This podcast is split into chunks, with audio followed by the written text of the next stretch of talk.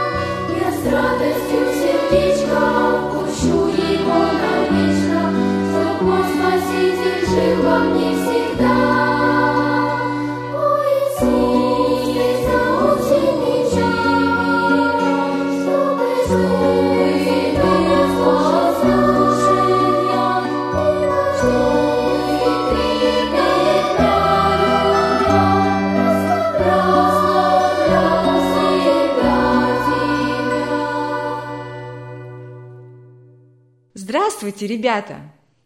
Сегодня наш урок будет для тех мальчиков и девочек, которые хотят быть настоящими воинами Христа.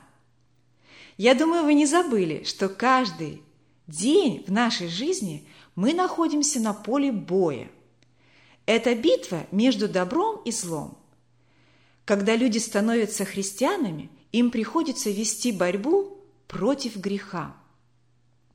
Как здорово, когда мы выходим победителями! Христос радуется, и мы с вами. В послании Ефесянам, в шестой главе, одиннадцатым стихом написано: «Облекитесь во всеоружие Божие, чтобы вам можно было стать против козней дьявольских». Апостол Павел говорит нам, чтобы мы могли стать против козней. Как нам понять это выражение «стать против козней дьявольских»? Наверное, это такая позиция, когда мы можем стоять твердо. Я думаю, хорошим примером нам может послужить лось. Вы знаете, ребята, такое животное? Лось очень красивый. Господь дал ему красивые рога. И не только, но и мудрость. Когда свирепые волки окружают лося, они не могут подступиться к нему и начать грызть его, пока он стоит, направив на них могучие рога. Это оружие, которое Бог дал лосю, чтобы он мог защищаться от врага. Если лось обратится в бегство, волки легко догонят его, потому что они бегают гораздо быстрее. Они вцепятся ему в ноги и станут грызть и кусать его, пока он не истечет кровью и не ослабеет так, что уже не в силах будет сопротивляться. И тогда волки устроят себе пир. Но лось не так глуп. Он знает, что если будет стоять твердо, волки, скорее всего, сдадутся и уйдут. Так же твердо должен стоять воин Христа. Когда сатана пытается искушать нас, посылает нам страх и беспокойство или заставляет не слушаться родителей, то мы должны стоять твердо, помня, что мы воины Небесного Отца. Мы все должны верить нашему командиру, что только его силой и словом мы можем победить врага, и сатана отступит. Однажды царь Давид в своей молитве сказал такие слова: «В сердце своем сокрыл я слово Твое, чтобы не грешить перед Тобою». Ребятки, когда мы любим Божьи повеления, храним их в своем сердечке и поступаем так, как учит Господь, тогда дьяволу не удастся сбить нас с толку своим обманом. Повиновение нашему командиру сохранит нас от многих грехов. Иногда, ребята, знание Слова Божия спасало даже жизнь людям. Я расскажу вам об одном человеке, которого звали Палас.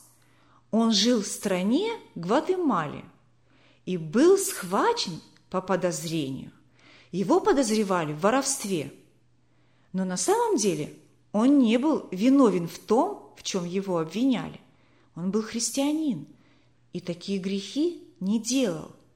То есть он был хороший воин Иисуса Христа.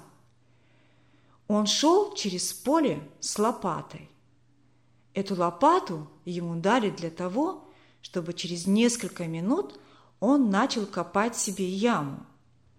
Когда он выкопает достаточно глубокую яму, его заставят встать возле ямы. Потом его застрелят. Он упадет в эту яму мертвым, и солдаты забросают его тело землей. Ребята, всех людей в этой стране, которых брали по подозрению, убивали подобным образом. Палас молился. Вдруг он почувствовал что-то у себя в кармане. «Как я мог забыть об этом?» – подумал он. Это было Евангелие. Он очень любил эту книгу и каждый день начинал с чтения этой книги. Он почувствовал, что он не одинок, Бог был с ним. И он, то есть Господь, послал ему мысль: «Тебе нужно поговорить с солдатом». Палас остановился и сказал: «Послушайте, я не вор, я христианин». «Ты христианин?» – с ухмылкой переспросил солдат.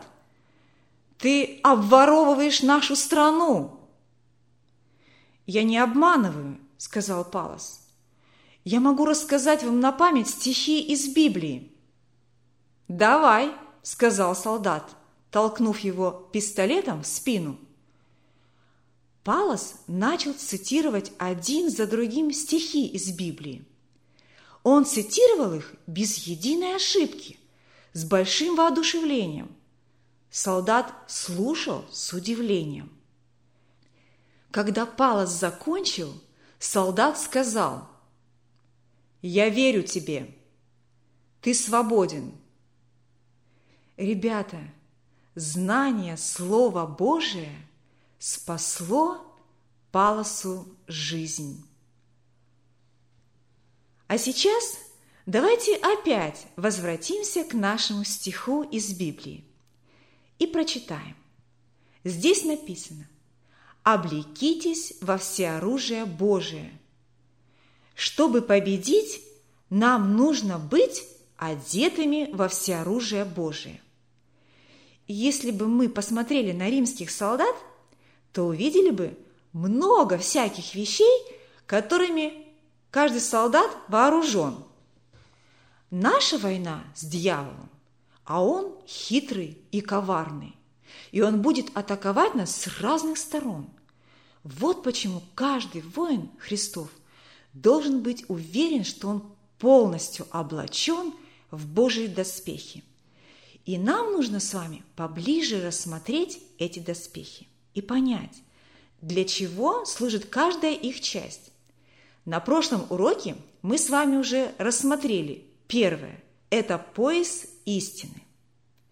Мы должны быть припоясаны истинную. Первая ложь, о которой упоминается в Библии, исходила от кого, ребята? От дьявола. И с тех пор дьявол только и делал то, что лгал, то есть обманывал. Мы же воины Христа. А Христос сказал о себе: «Я есть истина». Если Иисус наш командир, то и мы должны поступать поистине и говорить истину. Что же Божий воин должен еще одеть на себя? Мы читаем дальше. «Облекитесь в броню праведности». Ребята, броня – это очень важная часть вооружения, потому что броня охраняет важные органы человека – сердце, легкие. Если солдат, например, ранен в сердце и легкие, он мгновенно может умереть. У римских солдат броня была сделана из крепкой кожи и покрыта железом. Никогда стрела не могла пройти через такую броню. Апостол Павел нам тоже советует облечься в броню праведности. В броню какой праведности? Или чьей праведности? В броню праведности Иисуса Христа. Праведность Иисуса Христа, ребята, сохранит нас и защитит от нападок дьявола. Ребятки, мы не можем надеяться на свою собственную праведность. Библия говорит нам, что наша собственная праведность, она как запачканная одежда, и она не идет ни в какое сравнение с праведностью Иисуса Христа. Иногда мы можем думать, что мы сами достаточно сильные, чтобы победить любые искушения врага. Но нет, ребята, запомните, это не так. Без праведности Иисуса Христа мы никогда не будем победителями. Те мальчики и девочки, которые не молятся и не просят Иисуса Христа в начале каждого наступающего дня, чтобы Иисус Христос шел впереди них и помогал в борьбе с грехом, всегда будут совершать грех. Вы помните, что случилось с Петром, учеником Иисуса Христа, когда он понадеялся на свою праведность? Однажды во время вечери, перед страданиями нашего Господа, Иисус Христос сказал ученикам, что все вы соблазнитесь и оставите меня. Но Петр заявил смело: «Если и все, но не я. Я жизнь свою готов за тебя отдать», – сказал он. Вы, ребята, знаете, что случилось потом, когда Иисуса взяли под стражу? А Петра спрашивали окружающие люди: «И ты был с ним?» И спрашивали его несколько раз. И Петр трижды сказал: «Я не знаю этого человека». Он отрекся от своего любимого учителя, что он его даже не знает. Петр сильно надеялся на себя. Он думал, что сможет и сам устоять в любом искушении. И этот случай был для него большим уроком. Не надеяться на себя, а просить помощи у Господа. Мы, ребята, несовершенны. Только Иисус Христос совершен. Он умер за наши грехи. Понимая это и прося Господа помощи, мы как бы одеваем на себя Его праведность. Но и даже теперь, когда на нас, ребята, одета эта броня, это совсем не значит, что мы теперь можем поступать так, как нам захочется. Например, говорить плохие слова, обижать ближних, обманывать. Нет, ребята, мы должны быть послушными нашему главнокомандующему, Иисусу Христу, и так поступать, как Он говорит в Своем Слове. Но если случится такое, что вы все-таки не послушались Его и чувствуете, что виноваты перед Господом, то обязательно, ребята, скажите Ему об этом и попросите прощения. Иисус Христос простит вам. Итак, дорогие мои друзья, сегодня мы с вами, я надеюсь, одели на себя пояс истины и броню праведности. Но есть еще что-то, во что мы должны облечься. Но это мы рассмотрим в следующих уроках. Ведь солдат должен быть очень хорошо защищен, когда идет на войну. А мы находимся на войне каждый день. И эта война против греха.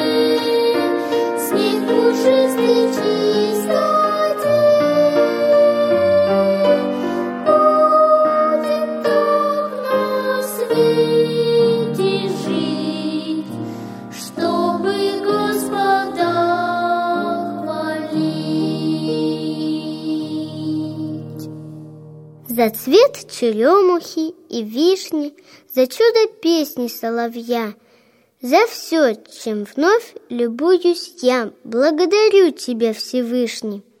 Сережа, нахмурившись, сидел на лестнице. Мама стояла в дверях кухни и наблюдала за ним.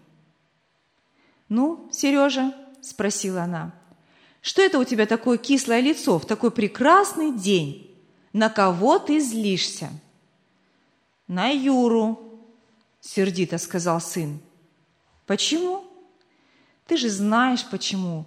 Юра порвал цепь на моем велосипеде. Теперь мне нужно ждать, пока ее отремонтируют». «Сережа», — мама подошла к сыну, — «Юра сказал ведь, что ему очень жаль, что он сломал твой велосипед. Разве ты не ответил ему, что готов простить?» «Да, конечно», — ответил мальчик. «Но тогда я еще не знал, что другие дети собираются поехать сегодня в парк покататься на велосипедах. Папа сказал ведь, что сможет отремонтировать цепь только сегодня вечером. И если бы Юра не порвал ее, я мог бы сегодня поехать вместе со всеми». «И поэтому ты собираешься весь день сидеть здесь и злиться?» – спросила мама. «Мне кажется, ты совсем не понимаешь, что значит прощать».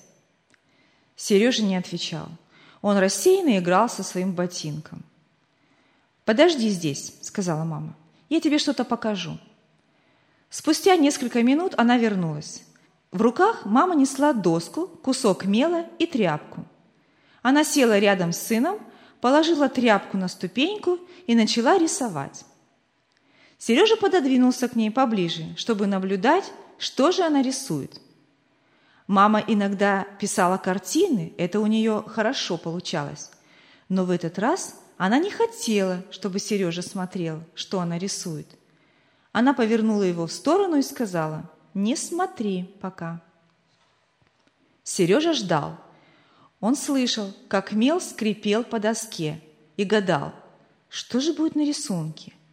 Потом он снова вспомнил о велосипеде и плотно сжал губы. Он решил отомстить Юре за то, что тот порвал цепь. «Готово!» – воскликнула мама. Сережа посмотрел на доску и увидел там свой велосипед, лежащий на земле, колесами вверх. Сломанная цепь свисала вниз. Рядом с велосипедом стоял Юра и отряхивал грязь с рук и ног. Рубашка вылезла из его брюк. Сережа улыбнулся. Мамины рисунки выглядели такими настоящими, как в жизни. «Ты еще помнишь, что случилось после того, как Юра упал на твоем велосипеде?» – спросила мама. «Он просил у тебя прощения». Сережа кивнул головой. Мама жирно перечеркнула мелом рисунок. «Представь себе, если бы ты повесил этот рисунок в своей комнате, то ты бы видел его каждый день. Как ты думаешь, ты смог бы тогда забыть разорванную цепь?» «Нет», – медленно ответил мальчик. «Вот видишь, точно так же и с мыслями в твоей голове. Ты не сможешь забыть рисунок, пока его видишь. Ну вот», – мама протянула Сереже тряпку, – «покажи, как ты можешь избавиться от этого рисунка». Сереже было очень жаль портить такой хороший рисунок, но он сделал то, чего ждала от него мама. Он просто стер его. «Теперь ты видишь, что это не одно и то же. Только сказать кому-либо «прощаю» и действительно забыть то, что случилось». Сережа долго ничего не говорил, а потом неожиданно сказал: «Я пойду в парк, я смогу играть с другими детьми, хоть у меня и не будет велосипеда». Мальчик понял, что так ему удастся скорее стереть картину о порванной цепи из своей памяти. Я теперь обращаюсь к своим маленьким друзьям. Можно ли действительно простить кого-то, не желая забыть причиненную нам обиду? Наверное, нет. Но как же нам забыть ее? Иногда помогает, если мы просто думаем о чем-то другом, чтобы вычеркнуть плохую картинку из памяти. Но лучше всего, если мы попросим Иисуса Христа, чтобы Он дал нам силы забыть наши обиды. Ведь Бог прощает нам, и мы должны прощать друг друга от сердца. Бог говорит нам: «Я изглаживаю преступления твои ради себя самого, и грехов твоих не помяну, не вспомню».